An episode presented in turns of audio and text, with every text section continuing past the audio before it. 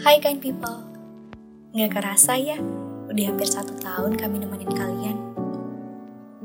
By the way, ini kayaknya yang pertama kalinya kami manggil kalian dengan sebutan kind people di monolog kami. Maaf ya, ke depannya kami janji akan mencoba untuk lebih erat dan hangat ke kalian. Jadi gimana kabar kalian? Baik? Sehat?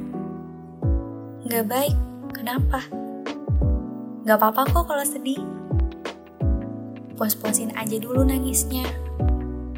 Jangan lama-lama ya. Terus jangan lupa juga buat bahagia lagi.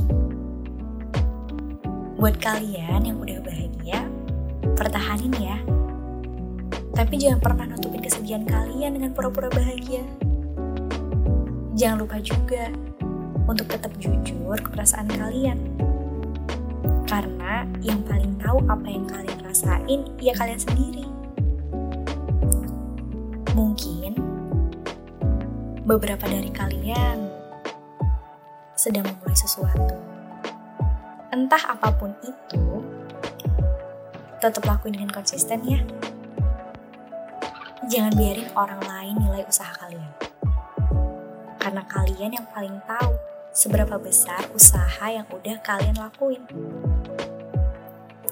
Mungkin ada juga dari kalian yang udah ngejalanin sesuatu, tapi ngerasa stuck di situ-situ aja.